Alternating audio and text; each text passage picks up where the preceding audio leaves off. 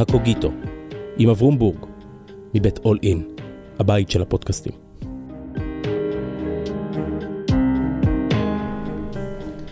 שלום, כאן אברום בורג. ברוכים השבים וברוכות הבאות לקוגיטו, אל ספריית הטקסטים של הישראלים, והיום עם פרופסור דוד קרצמר. שלום דוד. שלום אברום.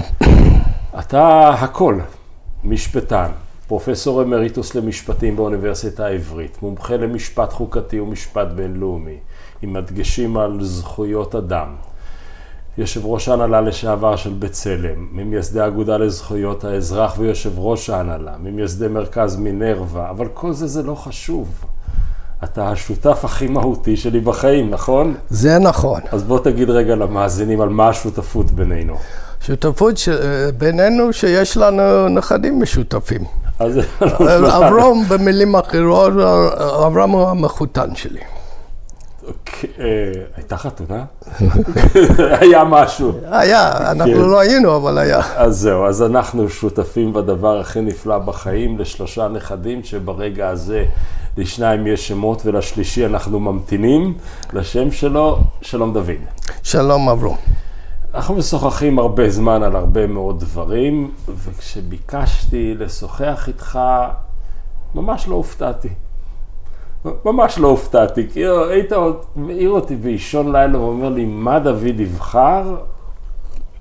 הייתי מנחש את אזור החיוג, ואתה מיקדת את המספר, בחרת בטקסט מאוד מעניין.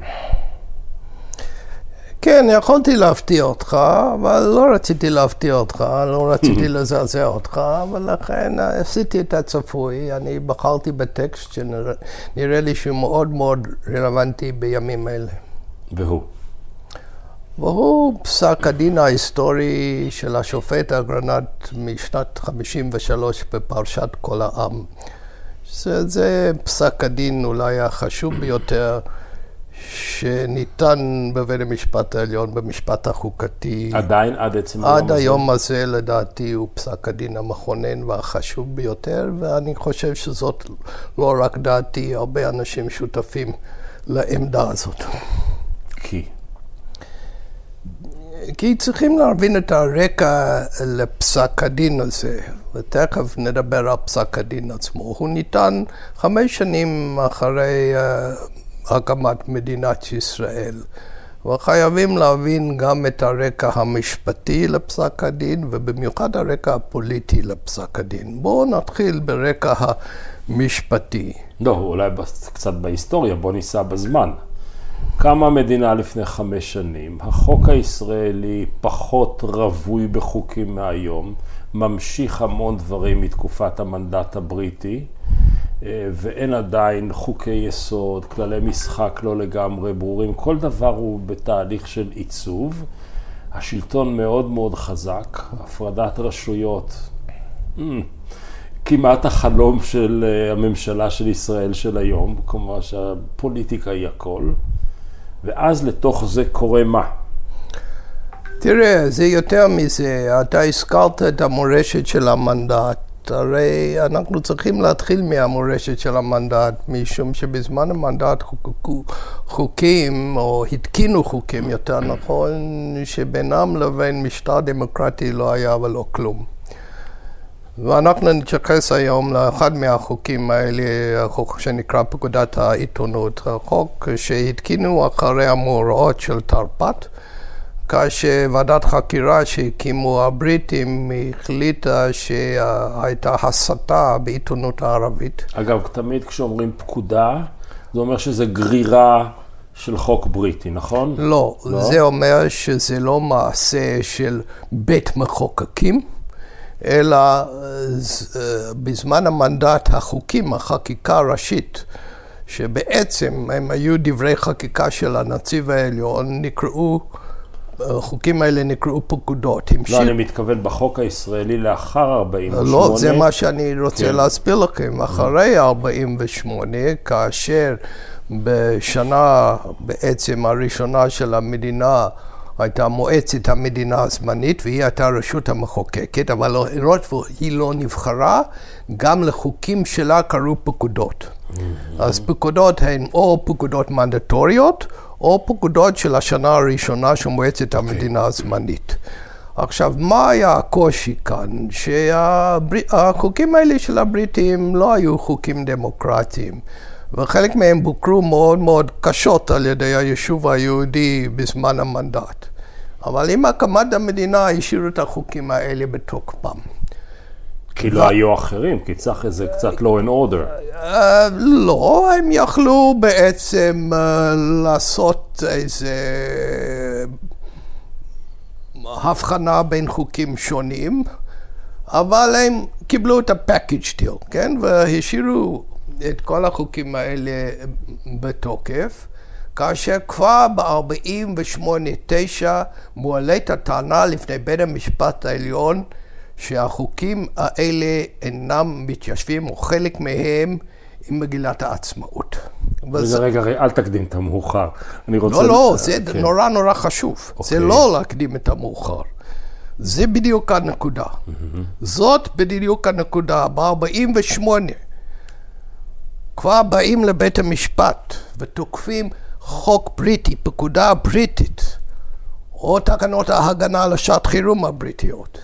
על סמך הטענה שהחוקים האלה אינם בתוקף בגלל שהם לא מתיישבים לא עם הקמת המדינה ורשויותיה ולא עם מגילת העצמאות. והנקודה החשובה לצורך המשך הדיון שלנו היום היא שבית המשפט העליון מסרב להיכנס לעניין הזה. הוא אומר, מגילת העצמאות איננה בבחינת חוקה שעל פיה ניתן לפסול חוקים.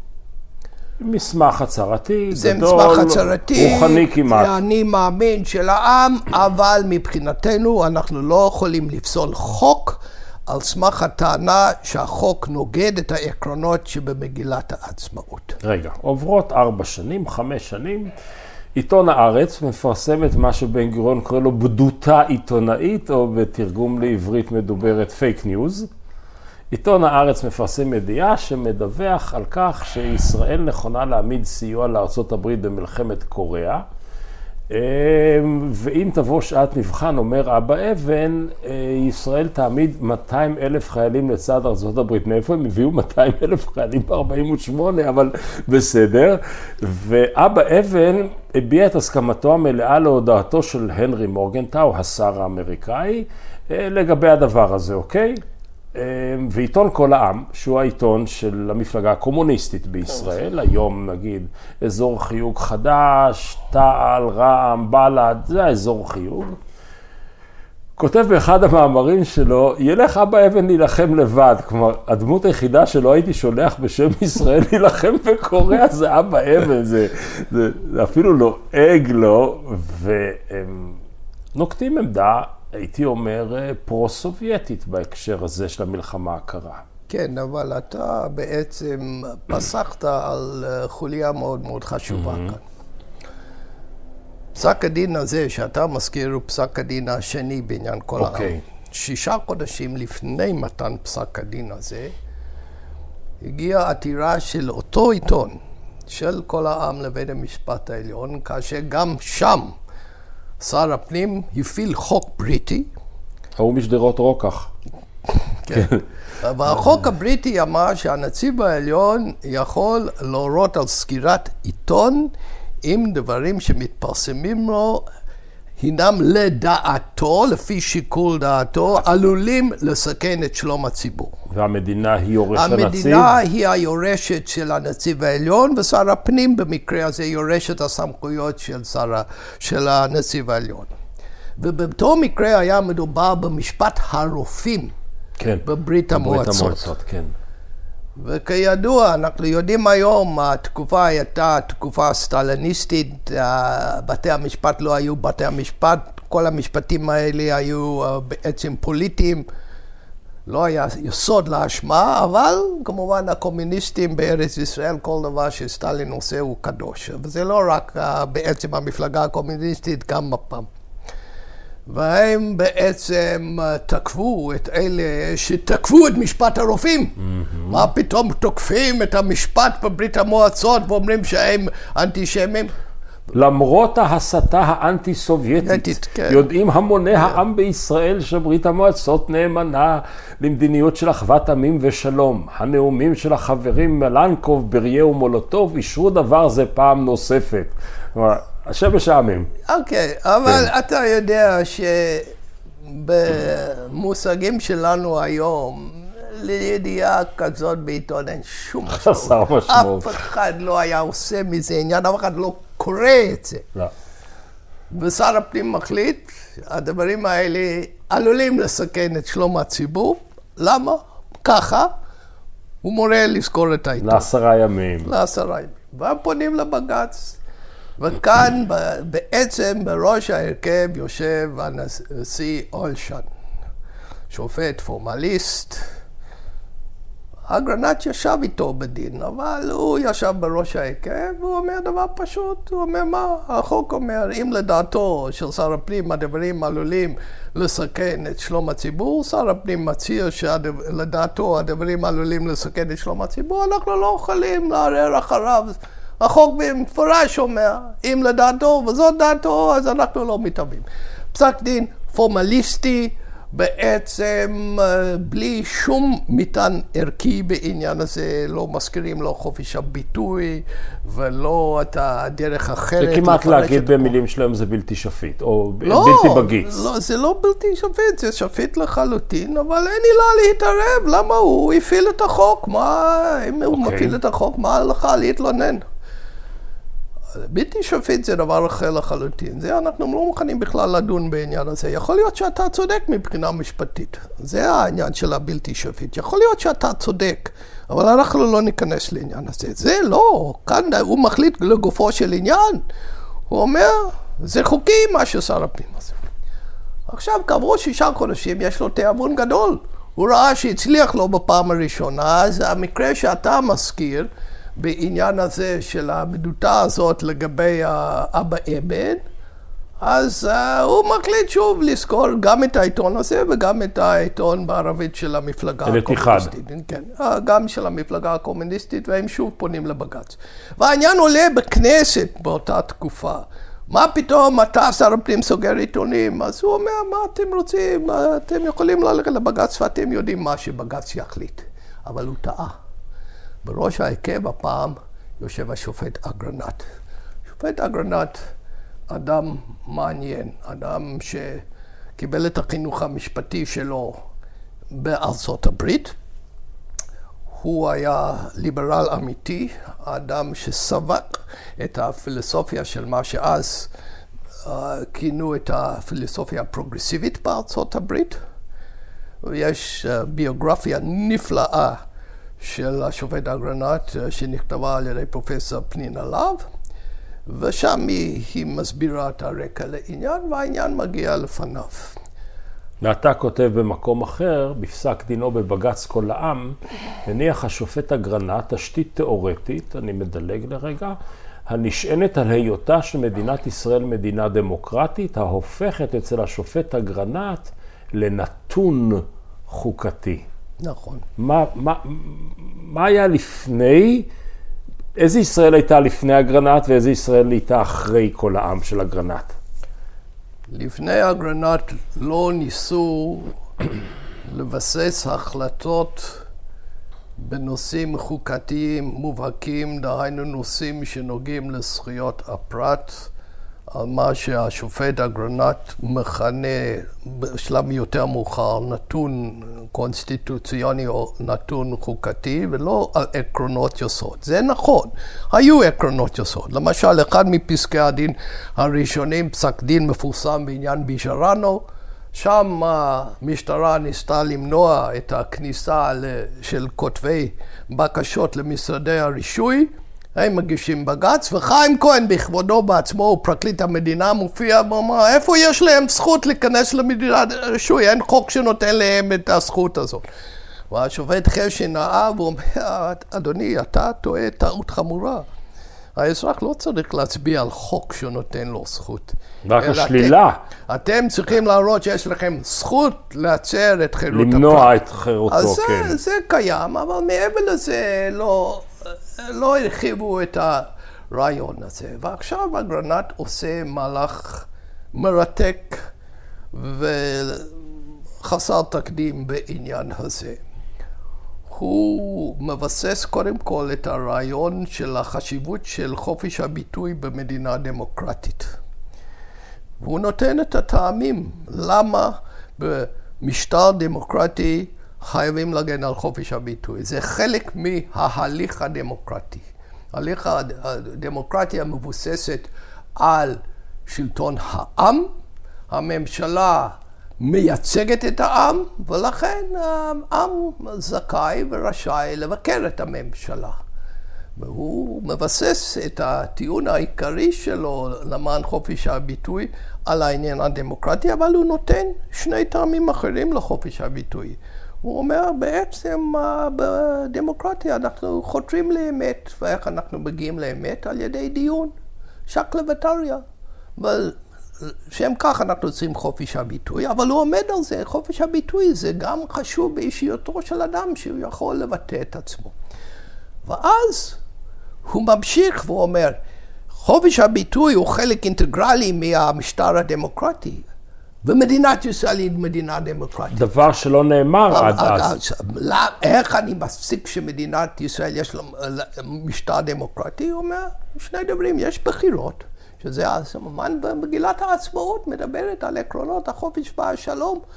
אז ברור שמדינת ישראל היא מדינה דמוקרטית, ואם היא מדינה דמוקרטית, אז חייבים להכיר בחופש הביטוי כעיקרון חוקתי. אה, זה נעצור. מהלך מבריק. אבל רגע, רגע, בוא נעצור כאן, כי כשאנחנו מדברים על זה ב-2023, ההמונים ברחוב בודקים עם הממשלה את המעטפת הדמוקרטית, שזה מה שקורה היום. נכון. ב-53, עם הרושם העצום ה...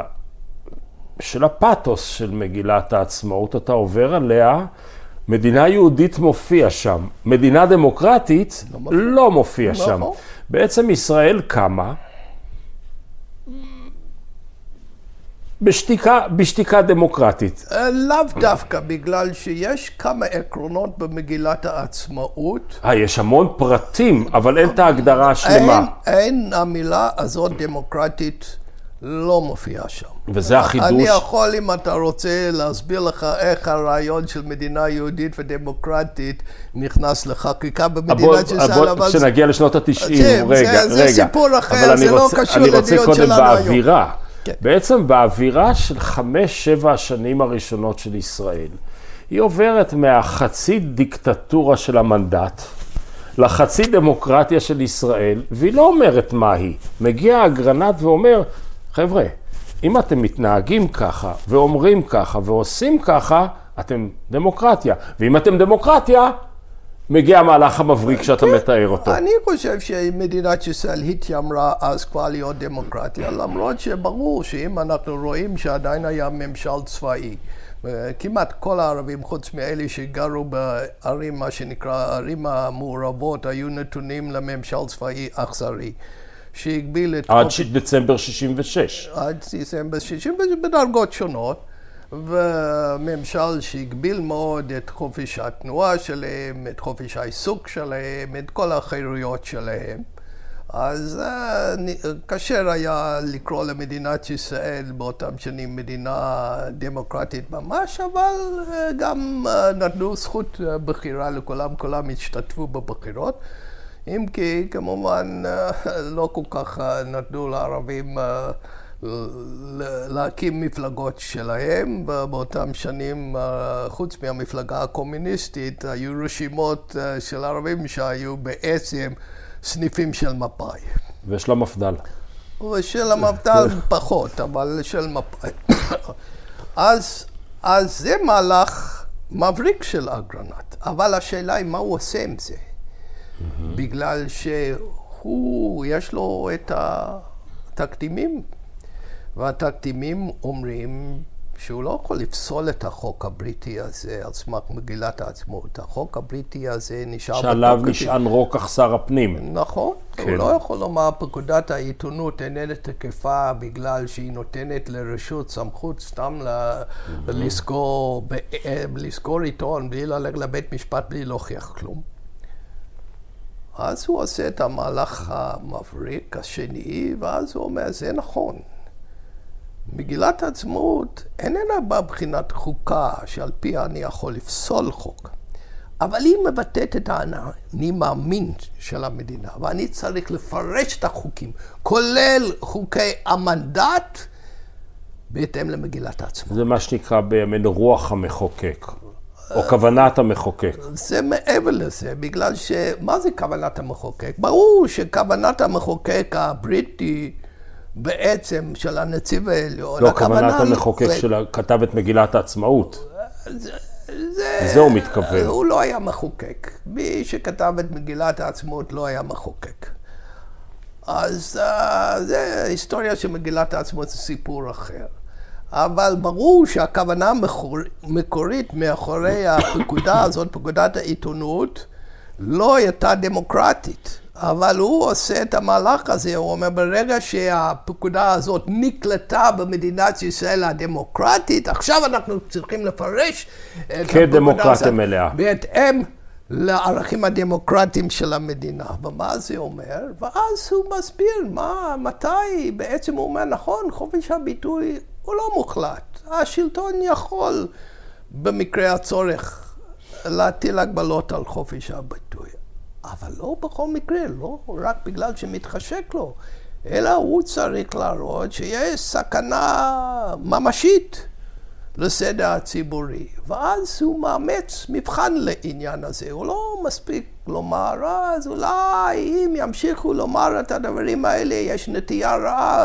ביום מן הימים זה יוביל לפגיעה בשלום הציבור. זה לא יכול במדינה דמוקרטית להצדיק הגבלה על חופש הביטוי. אתה צריך להראות שהעניין הוא קרוב לוודאי, משהו... שזה היבוא שלו. טוב, זה היבוא שלו מארצות הברית, מהמושג probable. הוא תרגם את זה כוודאות קרובה, שיש סיכוי די גבוה שאם אני לא אגביל את הביטוי הזה, אז... יהיה נזק ממשי לטובת הציבור. אז תהיה פגיעה בשלום הציבור. עכשיו, אז זה הוא אומר, ככה אני צריך, בפקודת העיתונות נאמר הדברים עלולים, ואני צריך לפרש את המילה עלול, ואני אומר עלול במשמעות קרובה לוודאית. אבל הוא אומר, אבל החוק הזה אומר שזה לדעתו של שר הפנים, הרי הוא לא מזכיר את פסק הדין הראשון. לא מזכיר. פשוט מתעלם ממנו לגמרי. מתעלם ממנו לחלוטין, לא מוזכר. למרות שהוא ישב בהרכב. למרות שהוא ישב בהרכב, לא מוזכר בעניין הזה. ואז הוא אומר, זה נכון שנאמר שזה לדעתו של שר הפנים. אבל שר הפנים צריך לשאול את עצמו את השאלה הנכונה. הוא צריך לשאול את עצמו האם יש ודאות קרובה שהדברים שמתפרסמים... ואם הוא לא שאל... אם הוא לא, אם אז, הוא הדריך את עצמו על פי מבחן אחר... אז הסנקציה שלו לא לגיטימית. אז, אז הוא חרג מסמכותו. ועל פי העובדות, ברור שהוא לא שאל את עצמו את השאלה הזאת, משום שברור לחלוטין שאין פה ודאות קרובה, ולכן הוא פוסל את ה... אז לפני שאנחנו עוזבים את... Uh, כל העם ומפליגים ממנו כי הוא הניח יסודות, uh, uh, כותב אהרון ברק, בים הגדול של הפסיקה, מצויים מספר פסקי דין הנישאים משכמם ומעלה, והמאירים מאורם הגדול את סביבתם הקרובה והרחוקה. נראה שחשין כתב לו את זה.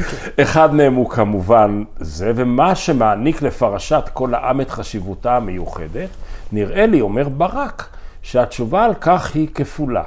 ראשית, פסק הדין הוא מרכזי במשפט הישראלי בשל ההלכות שנקבעו בו לעניין חופש העיתונות בפרט וחופש הדיבור ואופייה הדמוקרטי של המדינה בכלל. שנית, פרשת כל העם חשובה היא למשפטנו בשל דרכי החשיבה המשפטית בהן נקט השופט אגרנט כדי להגיע לגיבוש הדין. אהרון ברק, שאפשר להגיד עליו המון דברים, אחד מהם שהוא חכם נורא. זה נכון. בעצם לקח את ה... אני לא רוצה להגיד טריק, כי זה היה מהלך, אתה קראת לו מבריק, מב... אה, אה, הבניה של הדמוקרטיה מתוך עצמה, מיניה וביה, ולקח את זה עוד צעדים נוספים, הוא אומר, אני לא ראשון. נכון. היה כאן אגרנט 53, 90, 40 שנה לפניי, 30 שנה לפניי, לא ייללתם. אז אני רק ממשיך. נכון. זאת אומרת, מה שבעצם כשהיום אנשים בצד השמרני של המפה הישראלית אומרים, אנחנו רוצים להחזיר עטרה ליושנה ולהחזיר את בית המשפט לתקופה הטרום-אקטיביזם שיפוטי, זה להחזיר אותו אולי לתקופת המנדט, לא, לתקופת הטורקים. כן, אני לא יודע על מה הם מדברים, בגלל שאני חושב שזה לא רק אגרנט, אנחנו צריכים להוסיף עכשיו חוליה נוספת בהתפתחות המשפט בישראל. והרי הם מציינים תמיד את השופט לנדאו, כאילו שהוא מייצג את הגישה השמרנית. כן. אז אני יכול לומר שאחרי אגרנט לא היה שופט שתרם יותר לפיתוח זכויות אדם בישראל מאשר השופט לנדאו. באיזה מפסקי הדין? אז אני אקח את פסק הדין הראשון והמרכזי, שהוא בנה את פסק הדין על כל העם. הרי לנדאו ישב בכל העם. זה היה אגרנט, זוסמן ולנדאו. הוא ישב שם. ולא התנגד. לא, זה פסק הדין ניתן כן, פה אחד. פה אחד, כן. עכשיו, אתה יודע כמוני שבשנות ה-60 לא הייתה טלוויזיה בישראל, אבל בבתי הקולנוע היו יומנים. יומנים, יומני כרמל. אז כן. אתה ראית מה שקרה לפני שבועיים, כן? כן. אז עשו איזה יומן כזה על הפינוי של ואדי סאליב בחיפה. ושם הראו שהמשטרה הפעילה קצת אלימות, וראו שהחצאית של איזו אישה עולה. ואז באותם ימים הייתה המועצה לביקורת סרטים ומחזות. הצנזורה, מה שנקרא? הצנזורה, והיו צריכים להגיש את הסרט הזה למועצה, והמועצה פסלה את היומן הזה. ואז הם אופני, אה, אצליה, שעשו את הסרט, הם פונים לבג"ץ והעניין מגיע ללנדו. עכשיו, אין מה לפרש בפקודת, אה, בעצם הפקודה שקובעת את הצנזורה על סרטים במחזות. רק נאמר שתוקם מועצה והיא תחליט אם אפשר לאשר או לא לאשר, היא יכולה לפסול. אבל לנדו אומר, לא, לא, לא. היא צריכה שיקול דעת. הוא אומר, מה שנקבע בכל העם, הוא אומר, הוא לא נקבע רק לעניין הפרשנות של חוק זה או אחר, כמו פקודת העיתונות, אלא שמה שקבענו בכל העם הניח תשתית הרבה יותר רחבה. והתשתית הזאת אומרת שגם כאשר רשות שלטונית באה להפעיל שיקול דעת שהחוק נותן לה, בלי שהחוק מגביל את שיקול הדעת, הרשות חייבת להפעיל את שיקול הדעת בעצמה. בהתאם לעקרונות הדמוקרטיים ולהתחשב בזכויות אדם. הוא מזכיר אפילו את ההצהרה האוניברסלית בדבר זכויות האדם. והוא אומר, אחת מזכויות האדם היא הזכות לחופש הביטוי, וכאשר המועצה מחליטה שאני לא יכול לראות סרט, היא מגבילה את חופש הביטוי. החופש שלי לראות את הסרט והחופש של מי שבעצם יצר אותו. יצר את הסרט להציג את הסרט. ואז הוא אומר, אני מפעיל את אותו מבחן שהיה בכל העם, הוודאות הקרובה. הם לא יכולים לאסור את הצגת הסרט, אלא אם כן יש ודאות קרובה שהצגת הסרט תפגע בשלום הציבור. וזה איזה לא קיים שנה כאן. זה לנדאו והצנזורה? 62. עכשיו, עשור, עשור לאחר מכן. אה, בערך תשע שנים. ואז הוא אומר, ביטוי מאוד מאוד חשוב, הוא אומר, מי שרוצה לומר לי מה אני יכול לראות, סופו שהוא ינסה לומר לי גם מה שאני יכול לחשוב. אז עכשיו, זה השופט השמרן. לשם הם רוצים לחזור. שם הם רוצים לחזור. וברור לחלוטין שלנדאו היה מזדעזע ממה שהם עושים היום. מזדעזע ממה שהם עושים היום. בגלל שהוא בעצם, הוא המשיך הלאה.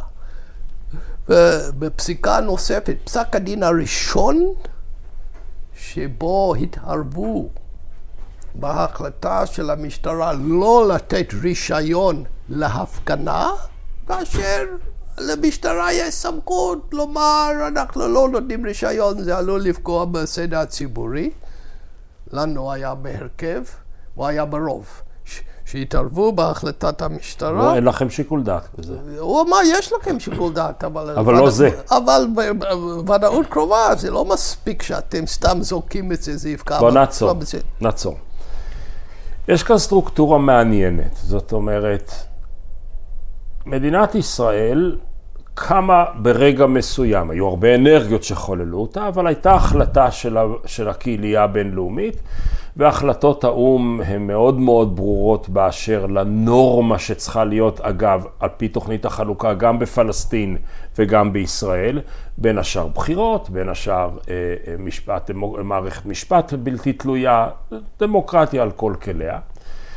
הערכים של החלטות האו"ם מגולגלים בתוך מגילת העצמאות, במילים היותר... אה, חלק מהם, כן. כן, חלק, חלק לא, חלק מעניין. שניים החשובים ביותר. הדבר הראשון, שתהיה חוקה. עוד חודשיים. ש... במגילת העצמאות אומרים עוד חודשיים, כן? שתהיה חוקה, שתחבר אותה אספה מכוננת נבחרת. נכון. והשני? והדבר השני, אה, שוויון, זכויות. כל אזרחיה. כל אזרחיה ללא הבדל דת, גזע ומין, כן. והנושא של הבטחת חופש המצפון והדת. כן. רגע, אז, אז יש את החלטות האו"ם האוניברסליות. מגילת העצמאות. זה לא נש... החלטה אוניברסלית, זה החלטה ספציפית. לא, ערכים אוניברסליים. כן. ערכים אוניברסליים. מגילת העצמאות מתכתבת עם הדבר הזה כאומרת לקהילה הבינלאומית, הנה אני מגיבה להחלטות. ואז מגיעים פסקי הדין שלאט לאט, מפוררים זה ביטוי שלילי, אבל מותחים את היריעה כדי להגדיר בסוף את הדמוקרטיה הישראלית. זה, זה, זה, זה התהליך הגדול, נכון? עכשיו אני רוצה לשאול את השאלה הפוך. מה קורה במקרה של הפרה? הפרה של פסקי הדין, הפרה של מגילת העצמאות, הפרה של החלטות האו"ם. האם יש נקודה שבה ישראל הלא דמוקרטית היא כבר מדינה לא מוכרת על ידי הקהילה הבינלאומית? לא. זה לא יהיה, בגלל שכפי שאתה יודע, חלק גדול מהמדינות בעולם, אולי הרוב, הן לא מדינות דמוקרטיות. למרות שהן חברות באו"ם, יש 190 וכמה מדינות חברות שם, כן. כן, 194 כן. מדינות, ואני הייתי אומר ש-70% מהן אינן מדינות דמוקרטיות. אז זאת אומרת, במשפט הבינלאומי מעולם לא נקבע עיקרון שכדי לזכות בהכרה כמדינה, מדינה חייבת להיות מדינה דמוקרטית. זאת ועוד. החלטת האו"ם מכ"ט בנובמבר 1947, כבודה במקומה מונח ומדינת ישראל אומנם הזכירה את ההחלטה הזאת במגילת העצמאות, אבל מדינת ישראל לא הוקמה מכוח ההחלטה הזאת. מדינת ישראל הוקמה כמציאות, שאנשים אה, בעצם החליטו להקים מדינה והצליחו לבסס את המדינה, והיא קיימת, והיא הוכרה. גם, אה, האמת היא, ההכרה היא גם לא, לא חיוני כדי שיחידה פוליטית מסוימת תהיה מדינה, אבל מדינת ישראל היא כן מוכרת והיא חברה באו"ם. אז האם מדינת ישראל אה, תידרדר למדינה לא דמוקרטית? הדבר לא ישפיע על עצם הכרתה כמדינה, אבל הדבר הזה בהחלט ישפיע על היחס של מדינות דמוקרטיות אחרות למדינת ישראל. שזה כבר פוליטיקה, זה לא נורמה בינלאומית. זה פוליטיקה, נכון. בגלל אז... שמדינת ישראל איננה כמו פולין והונגריה, שהן חברות באיחוד האירופי ובבית הדין האירופי לזכויות אדם. והמוסדות האלה יכולים אפילו להטיל סנקציות על שתי המדינות האלה. מדינת ישראל איננה חברה בארגון מסוג זה, לצערי. השיחות שלנו, חוץ ממה שבענייני מי ייקח את הנכדים לאן ומתי, הן תמיד הולכות למקומות נוספים. אז בואו נכיל את מה שאנחנו נוהגים בינינו לתוך, המיקרופון, לתוך המיקרופונים שלנו. אמ, אתה, כשאמרת מדינת ישראל לא קמה מתוקף ההחלטות הבינלאומיות, קצת התווכחת איתי על עמדות קודמות שלי, כשאני חושב שההחלטה הבינלאומית היא המחולל, ודיברנו על זה אלף פעמים בינינו. אבל... ההחלטה הבינלאומית נתנה לגיטימציה אפשר לומר, לתהליכים. לעצם הקמת מדינת ישראל כמדינה יהודית. אוקיי. התוכנית החלוקה שהייתה בבחינת המלצה, אז היא נתנה הכרה mm-hmm. בינלאומית ללגיטימציה של מדינה יהודית לצד מדינה ערבית. אבל אני רציתי להרחיב את זה לעוד מקום נוסף, שהוא ודאי בשיחות שלנו תופס חלק ניכר.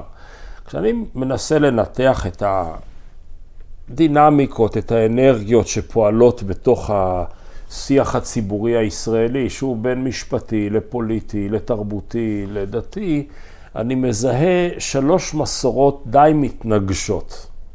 המסורת היהודית, שמצד אחד היא פתוחה לפולמוס עד אין קץ, אבל היא גם די סמכותנית. המנדט הבריטי, שנשען על דמוקרטיה עתיקת יומין, אבל המנדט עצמו הוא ודאי איננו דמוקרטי. והתנועה הציונית שבאופן מפתיע ליהודים, לא מדבר על כל מי שלא ציוני ואיננו יהודי, הייתה מאוד מאוד דמוקרטית. כלומר, רגע ההקמה של 48' הוא היתוך של שלוש האנרגיות האלה. אני צריך, אתה צריך לקחת בחשבון אנרגיה נוספת.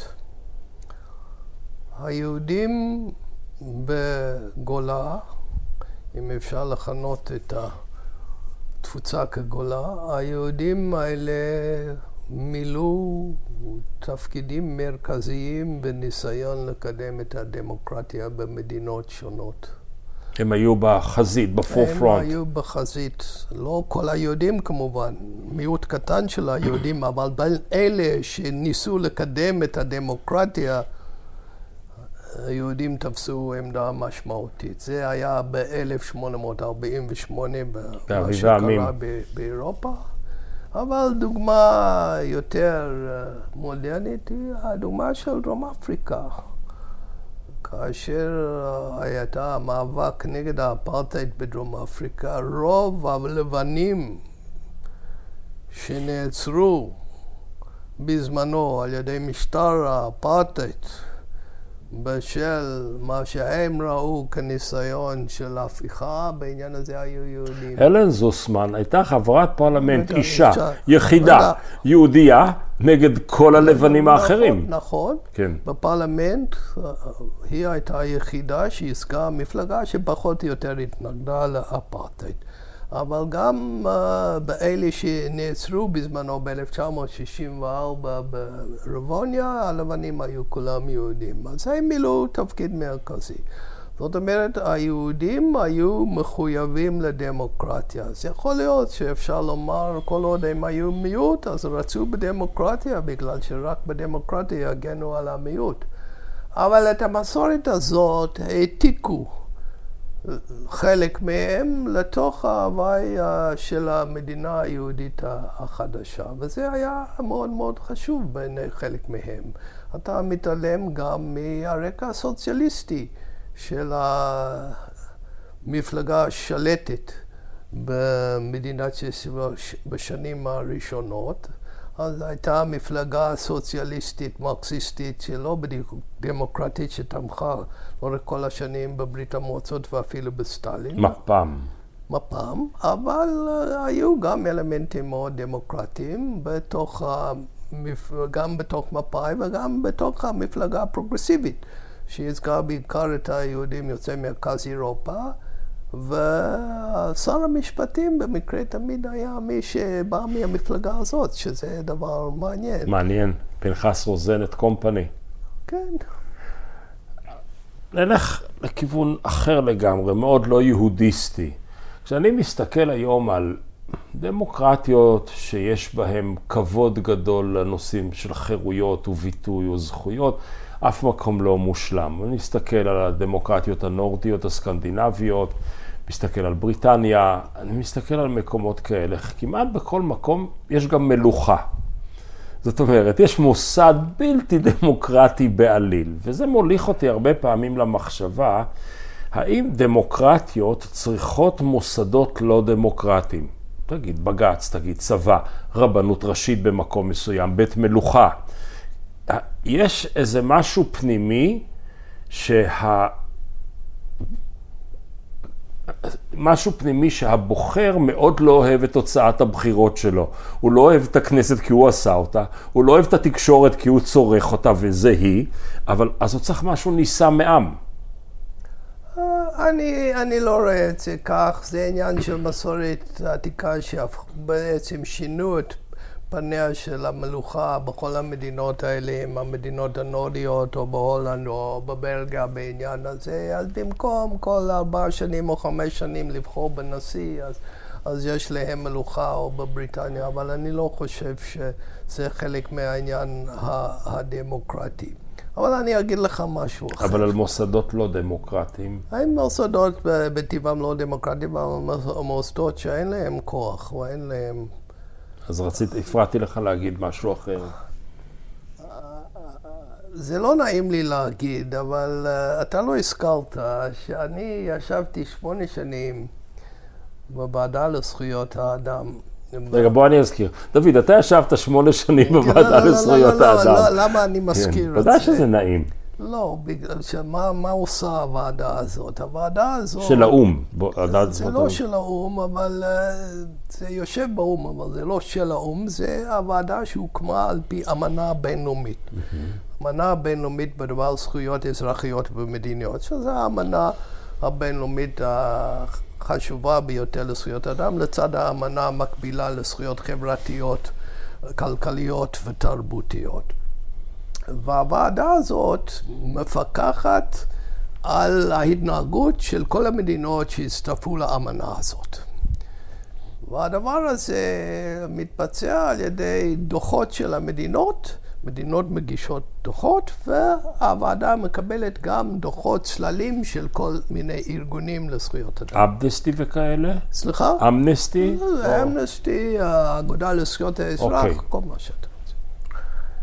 עכשיו, החבר הכי קרוב שלי בוועדה היה פרופסור למשפטים מגרמניה, בדיוק אדם בגילי.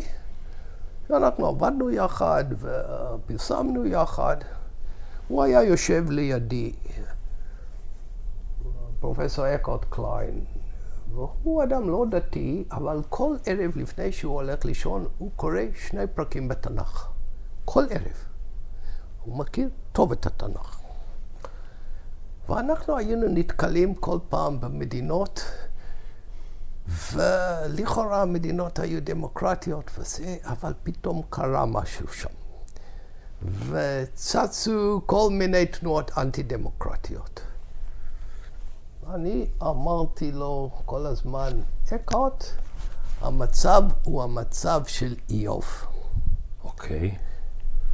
כל עוד טוב לו, כל עוד טוב להם, הכל שפיר, המדינות דמוקרטיות מקפידות על כל הזכויות, מטיפות לכל העולם, וזה בסדר גמור. ברגע שאתה בעצם מתחיל להפיל עליהם צרות, הן נסוגות מה... הן נסוגות, ופתאום אתה רואה את הדברים הכי מכוערים שצצים. שזה בעצם מה שאתה אומר, זה הכנה לפופוליזם של היום. נכון. ואתה רואה את זה למשל במדינות הנורדיות, שכל עוד היו רק שוודים ונורבגים ודנים באותן מדינות, אז הכל היה שפיר, כל המפלגות היו פחות או יותר דמוקרטיות. ברגע שהגיעו מהגרים ממדינות אחרות, פתאום צצו כל מיני מפלגות. פשיסטיות. אז התזה הסוציו-דתית אומרת שאירופה, כל מדינה, כל חברה נקטע את האחר. הפרוטסטנטים את הקתולים, הקתולים... זה תלוי בכוחות שפועלים בתוך החברה, ולכן... והיום החברה... זה מאותגר. כן, אבל אה, אם יש חברה אזרחית חזקה שיכולה לעמוד כנגד, אז החברה הזאת מצליחה להדוף את הכוחות האלה. אבל אם החברה האזרחית היא לא מספיק חזקה, אז הכוחות הפופוליסטיים וגם לפעמים הפשיסטים אה, יכולים לעלות לשלטון. תראו מה שקורה בצרפת עכשיו. באיטליה. באיטליה. ואמריקה של השישי בינואר. נכון. ולא רק זה, בצרפת יש הרבה שחושבים שיבוא היום שמרי לפן תהיה הנשיאה של צרפת, היא כמעט הגיעה לזה. זה קרוב מאוד. זה קרוב מאוד. אז, אז, אז יש הסכנה הזאת, ולכן החשיבות של החברה האזרחית, ומה שמעודד במצב הנוכחי במדינת ישראל זה ההתגייסות האדירה של החברה האזרחית להתנגד למהלכים האנטי-דמוקרטיים של הממשלה. זה דבר כמעט חסר תקדים. עשית, עשית מהלך, נסענו רחוק וחזרת נכון. לתוך החברה הישראלית, אז אני הולך בעקבותיך.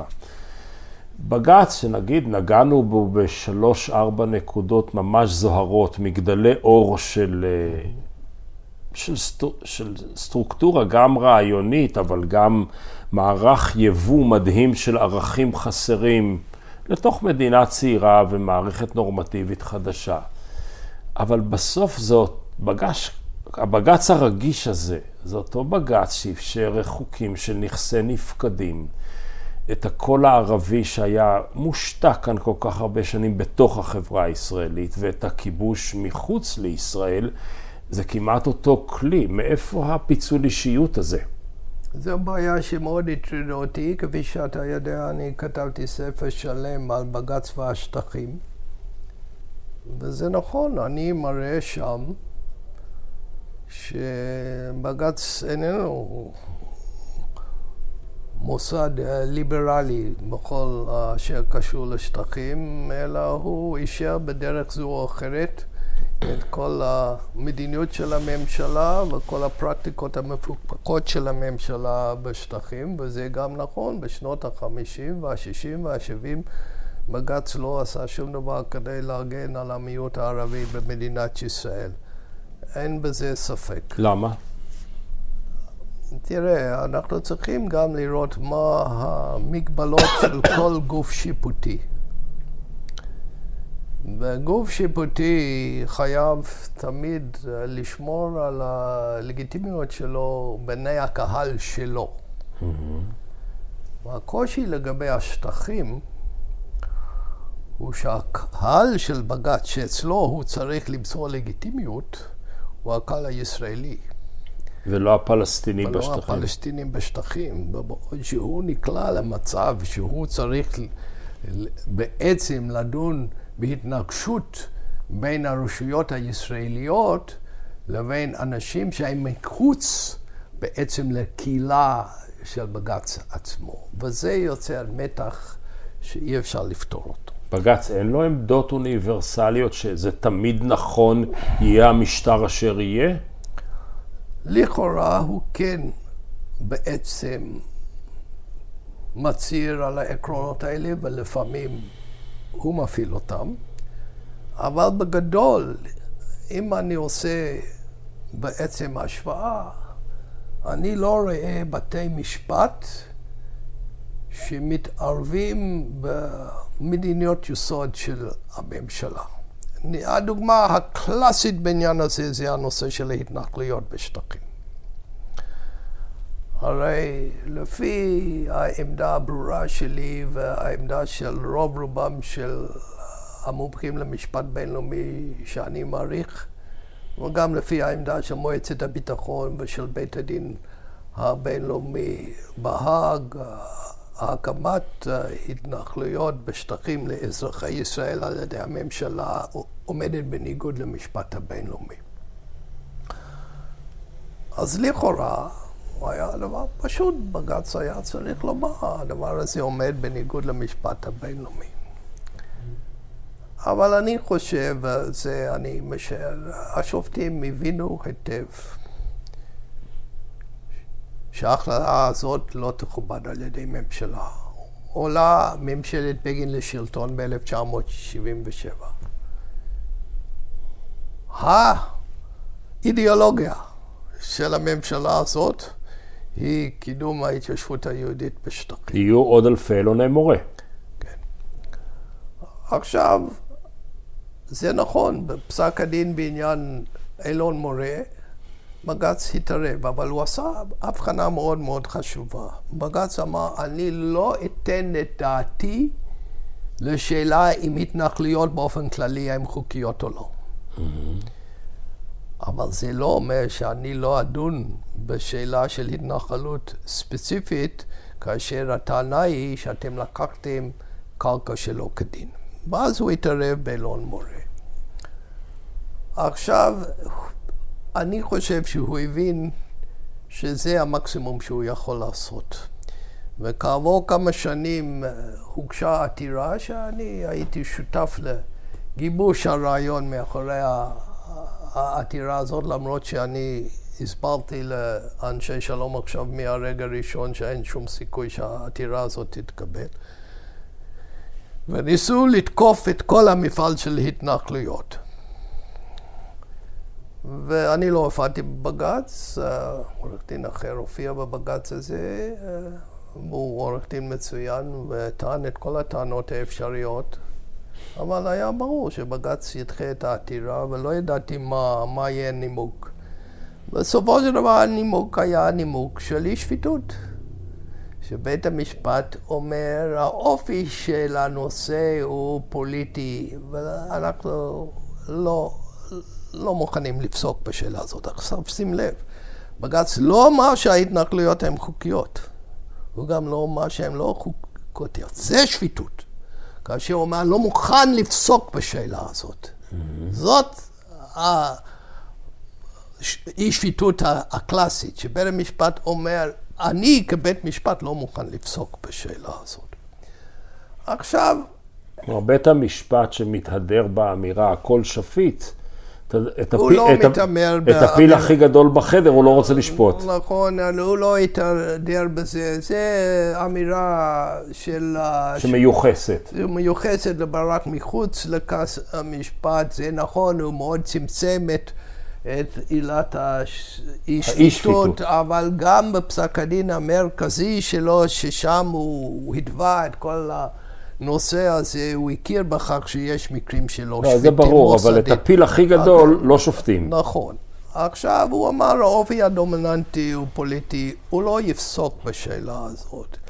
עכשיו, מה היה קורה אם הוא היה כן פוסק? Mm-hmm. אז הוא היה יכול לעשות אחד משני דברים. הוא היה יכול לומר, לא, אין שום בעיה, ההתנכלויות הן חוקיות, אז הוא עושה את עצמו צחוק בעיני כל המומחים למשפט בינלאומי. או יכול לומר, לא, אנחנו מצטערים, הקמת התנכלויות היא בלתי חוקית. עכשיו, קודם כל, ההחלטה כזאת תסבך את מדינת ישראל במישור הבינלאומי. הרי הוויכוחים האלה קיימים באו"ם בקומות, שום בית משפט לא יעשה את זה לממשלה שלו. הוא לא יעשה את זה לממשלה. הדבר השני, היה ברור לו שאז ימצאו דרך לעקוף את זה. הרי גם אחרי אלון מורה היה דיון בממשלה לא אם לקיים את פסק הדין עצמו, בגין הביאה מהרגע הראשון את פסק הדין, אנחנו מקיימים. יש שופטים בירושלים. אה, הוא אמר את זה במקרה לא, קודם. אבל זה אותו, לא זה אותו עיקרון. אבל אותו עיקרון, הוא אמר פסק דין של בית המשפט העליון, אין שום דיון בשאלה, אנחנו מקיימים אותו כלשונו.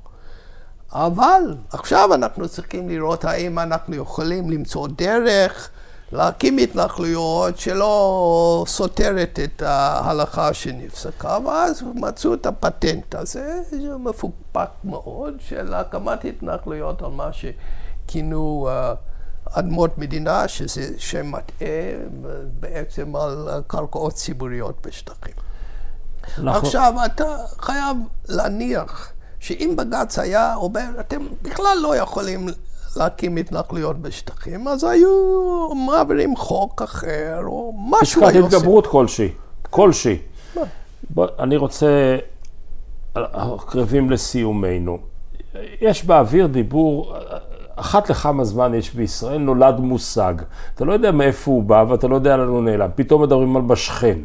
אף אחד לא ידע מה זה משכן, יומיים העסיק את המדינה, זזים מעלה. אני לא יודע במי מדובר. לא, אבל לא, נכון, תמיד עולה איזשהו מושג חדש. עכשיו מדברים על רגע חוקתי.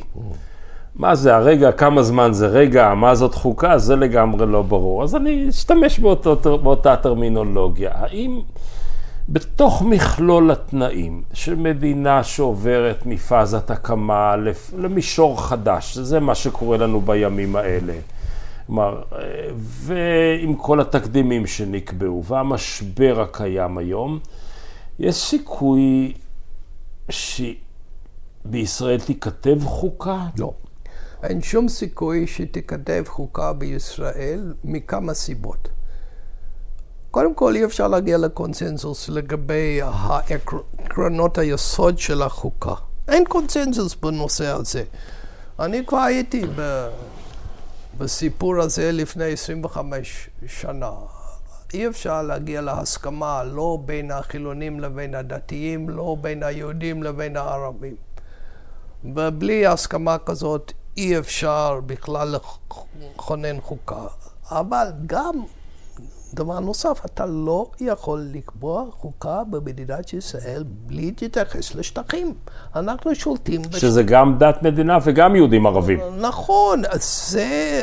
אנחנו שולטים שם כבר חמישים, כמה חמישים ושש שנים.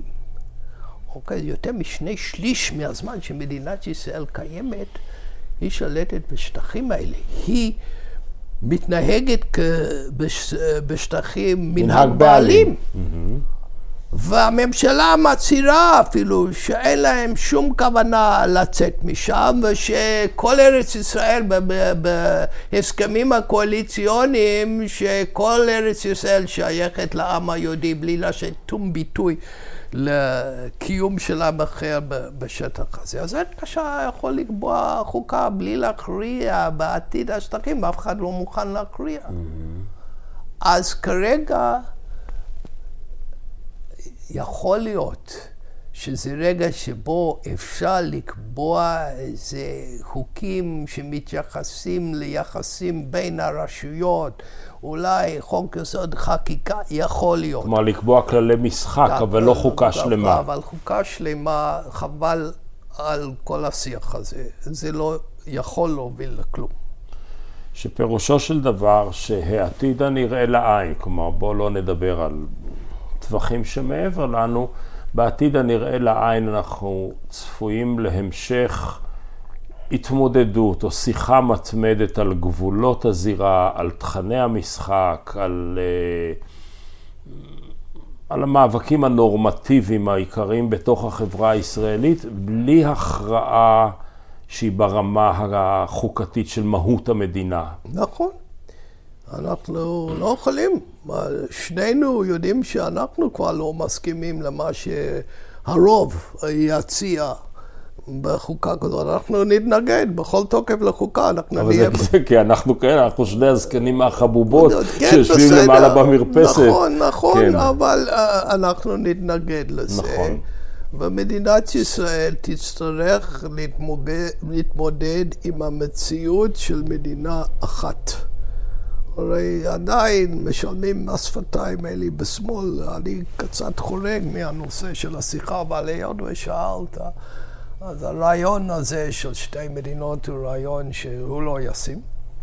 אולי הוא היה ישים בעבר, אני לא יודע, אבל אי אפשר ליישם אותו. אנחנו, מה שאיאן לוסטיק בספר שלו uh, כינה one state reality, ואנחנו נצטרך להתמודד עם העניין הזה, עם כל ההשלכות. השאלה המתבקשת שאני לא אשאל אותה היא איזה עתיד אנחנו רואים לנכדים שלנו, אבל מכיוון שהפודקאסט הוא לא פרסונלי, אלא הוא קונספטואלי. אז אני יכול להגיד רק דבר אחד, אם יש בי איזושהי נקודת עושר בתוך הדברים האלה, זה שלנכדיי או לחלק מנכדיי יש סבא שכמוך. אז אני יכול להגיד שזה הדדי. תודה רבה, דוד. אה, תודה לך. תודה רבה.